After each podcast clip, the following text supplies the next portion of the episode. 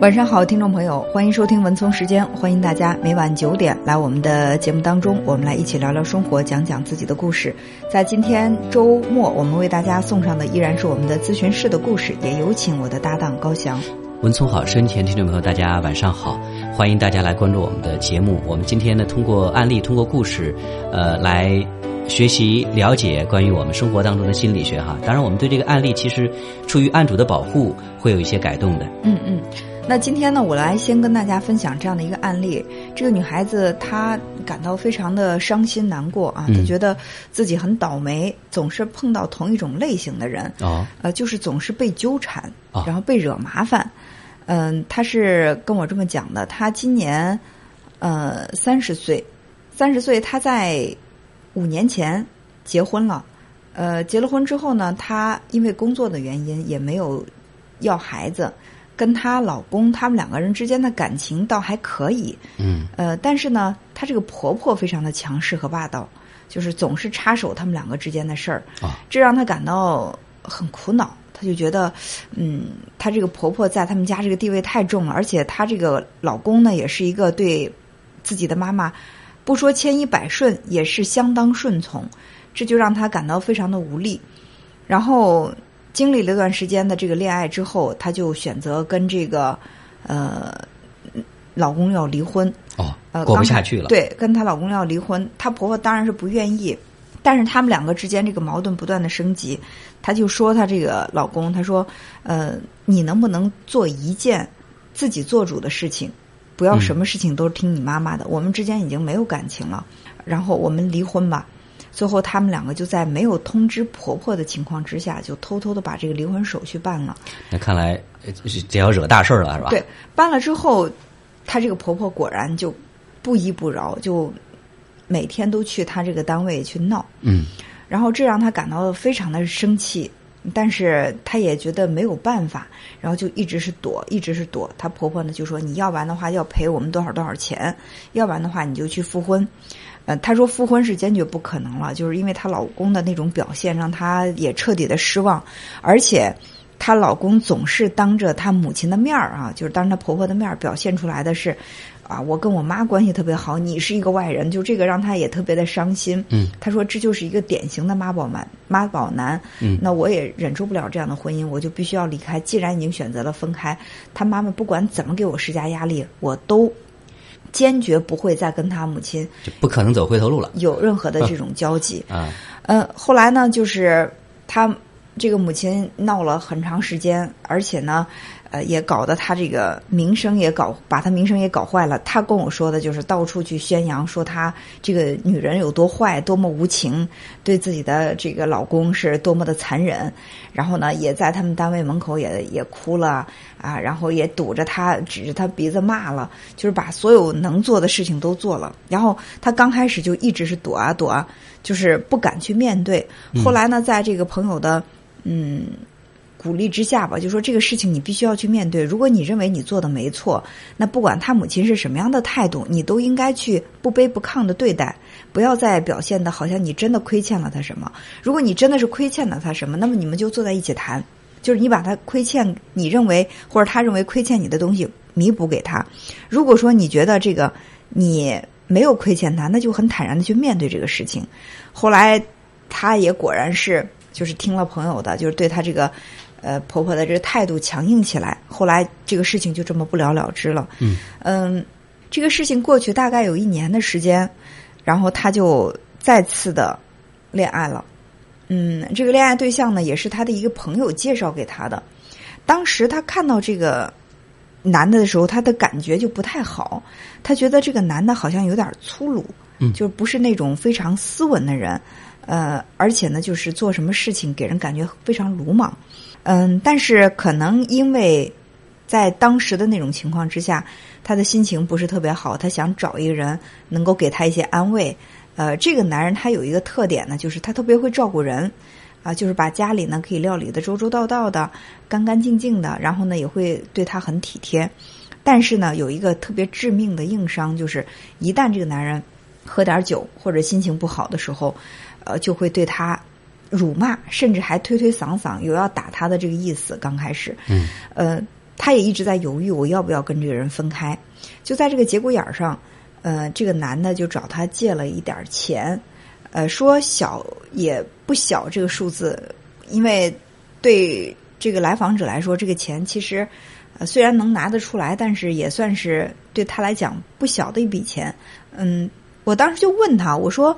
如果你对这个男人本身你在心里就不太认可，你觉得你们的关系就走不下去，为什么他开口找你借钱的时候，你会答应呢？就是你们之间不应该有这种经济上的往来的，以你们的关系，好像还没有到那一步。对，然后他就说：“哎呀，他说当时他说的挺可怜的，然后急需用钱，而且我这个人就有一个。”特别致命的弱点就是我不能听别人求我，不能听别人跟我说好听的，一说这个好听的我就晕了，所以呢就把这个钱借给他。借给他之后呢，发现这个钱要回来很难。呃，本来承诺好的还款日期，显然是到了这个时间还不上，还不上。然后他说怎么办呢？就是如果彻底分手的话，他怕这个钱要起来会更难。为了把这个钱要回来，他就继续跟这个男的保持着这种。恋爱的关系，但其实，在心里他是挺排斥的。就这么一直拖着，直到这个男人把钱给还上了之后，他就开始说：“说那个，我想分手。”嗯，这男的当然是不愿意了，就说：“我不同意分手。”然后他说：“你不同意分手，那我觉得我们两个之间不合适，我们必须要分手。”然后这个男的就像他当初的第一段婚姻的那个婆婆似的。又开始纠缠他，每天堵着他，然后就是对他说很难听的话，然后他又开始出现那种退缩，而且呢是，嗯，一旦这个男的生气，或者说是说了非常过激的话，然后他就表现出来啊，我们还可以复合，就他他的这个态度是反反复复的，就这男的稍微对他好一点，他要复合；这男的威胁一下他，他他又同意复合。但两个人一旦在一起，他发现不行。他受不了这个男人的那种霸道的态度，然后甚至呢对他的那种粗鲁的行为，他又要分开。一分开，就是他们就这样反反复复拉拉扯扯，反反复复藕断丝连。对，就这么一直拉拉扯扯。嗯，她当时打电话的时候，她是想问我，她说：“嗯，我怎么样去摆脱这个男人对我的纠缠？我现在挺苦恼的。他们两个闹到什么程度？这个男的曾经对她有过那种伤害行为，然后她打电话报了警。”而且呢，这个男的还被拘留过，拘留之后被放出来继续缠着他。嗯，就是他，我觉得我现在真的受不了了，我感觉再这样下去的话，我精神就要崩溃了。然后他问我，他说为什么我总是碰到这样的人呢？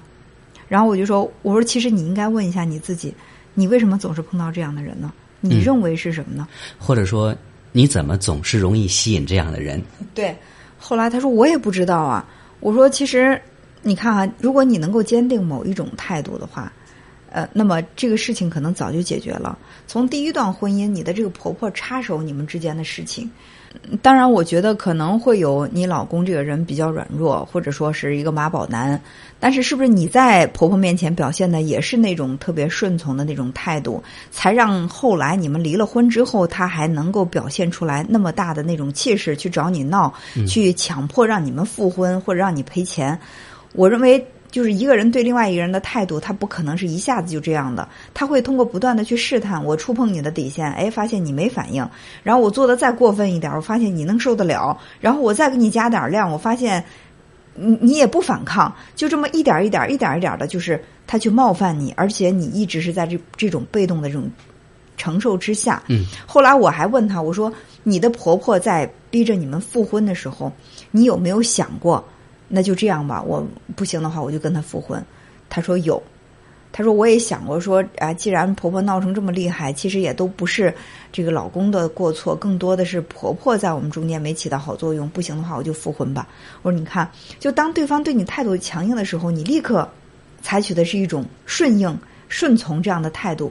那么对于对方来说，他就觉得哎，我施加的这种强迫的态度对你是有效的。我用有效的方法去解决我想解决的问题，所以你总是这样反反复复、反反复复。如果你能够把态度一直坚持下去的话，他从来从从你这儿看不到一点松动的迹象，他觉得看来真的是没希望了，他会及早的放弃。就是你还能够让别人看到你的那种动摇，你好像还是能够被影响、被拉过来，或者说能够被捏扁、捏圆的，所以他会才会不断的去捏你。后来这个男朋友就表现的更突出了。对吧？就是你从一开始你就知道他并不适合你，他表现出来那种粗鲁的态度你不欣赏，但是他跟你说两句好话，你就改变原则，你就把钱借给他，然后呢，为了让他把钱顺利的还给你，你就跟他拖着，拖到最后他把钱还给你，你想摆脱的时候，这个人甩不掉了，然后呢，甩不掉的时候，他对你说两句好话，你又心软了，你说好，我们在一起吧。然后你跟他在一起，你觉得不行，你要分开，分开他又威胁你，你要如果说不跟我在一起的话，我如何如何，你又害怕了，你又跟他在一起了，就是这两件事情能够反映出来这个女孩她特别特别明显的一种固定的处理问题的模式。呃，我们明显能感觉到，就这个女孩子她的。这种形式逻辑好像就是这个样子的，嗯嗯，呃，只不过说，就是前面是婆婆和丈夫两个人，她在这两个人中间，呃，来回的这种摇摆，嗯，后面就是好像是把前面呃两个人的这种特质就加到了一个人身上，嗯嗯，呃，既有好处也有坏处，所以说有时候他就会显得摇摆，但是呢，呃。可能明明觉得不合适，所以说这种感觉就是处处被动，最后被逼到这个墙角。嗯，呃，其实这我突然让我想到想想到什么呢？就是比如说，呃，很多年轻男女谈恋爱，嗯，好，这个女孩子觉得不合适了，不合适，但是又不太爱面子，不太明说，嗯，结果呢，最后就被死缠烂打，可能说这个分手一下子又会闹好长时间，对。其其实我们听到过，我们听到过很多这个新闻当中报道的这种恶性事件哈，就是两个人分手了，然后这个我们还有一句话说，这个前男友凶猛，就是这个前男友，你跟他分手之后，他或者会暴暴露你的这种隐私，然后把你推到这个舆论的顶端，再或者呢会伤害，甚至我们还听到过有纠缠不休啊，泼硫酸啊什么的那种恶性的事件都有发生。其实你仔细的了解一下。呃，那么这些事情它可能都会有一个前因后果。你比如说，我记得在之前的这个案例当中，呃，好像说有一个孩有一个女孩子是，她一直在接受她的这个追求者的昂贵的礼物。这个追求者在国外留学，还给她寄一些奢侈品，她也接受。然后她一直表现出来的是对她。态度上是暧昧的，我虽然没有接受，但是也没有明显的拒绝。嗯，然后呢，就让这个男孩误以为我还是可以感化你的，就是我再努力一点，还是能够得到你的，觉得是有希望的。对，然后就这么一直拖拖拉拉，拖拖拉拉，拖到最后呢，这个男孩发现哦，原来你是有男朋友的，我只是被你耍了。这个男孩真的会有这种感觉，就是我你在利用我，你在耍我，你接受我的礼物，你却不接受我的感情。对，所以说这个时候，对方其实一定是积聚巨大的这种愤怒。对，嗯，所以说从这个女孩身上，我们可以看到，她可能没有去接受这个。男男孩的这种礼物啊，什么馈赠啊，但是他接受了这个男孩对他的照顾，比如说他强调说这个男孩身上有优点，他很会照顾人，嗯，呃，很会料理家务，把家里可以收拾得干干净净，但是缺点更明显，还能把我照顾得周周到到，也可能他偶尔会迷失，就是迷恋这个男人给他带来的这一丝温暖，嗯，或者说这样的一种体贴，他就去用自己的感情交换，而这个感情给的又不彻底，当给这个感情的时候，他又觉得不行，我们两个不合适，就这么。反反复复的，所以呢，也让这个男人觉得你是在耍我。嗯，你让我照顾你，你让我帮助你去料理生活，但是你不接受我的，你利用我。嗯，对啊，这是很可怕的。所以我们去。敢于拒绝哈，我觉得这个敢于拒绝，有的人说我不懂拒绝，不懂拒绝为什么？第一呢是不敢拒绝，第二是不舍得拒绝，或者说这两种感觉它是纠缠在一起的。我又不敢又不舍得。你比如说这个案例当中的这个女孩，她对她的这个暴力的男朋友，她一方面是害怕，万一我要拒绝他，他他伤害我怎么办？另外一点呢，就是哎呀，我要一旦拒绝他，你看我离婚这段时间感情上也是蛮空虚的，那他多多少少还算是一个能够陪我说话的人吧。如如果说我把他拒绝了以后，那我空虚寂寞，我需要人去照顾我的时候，没有这个人怎么办？他在心里一定是有这样的想法的，所以让他不能够去做决断。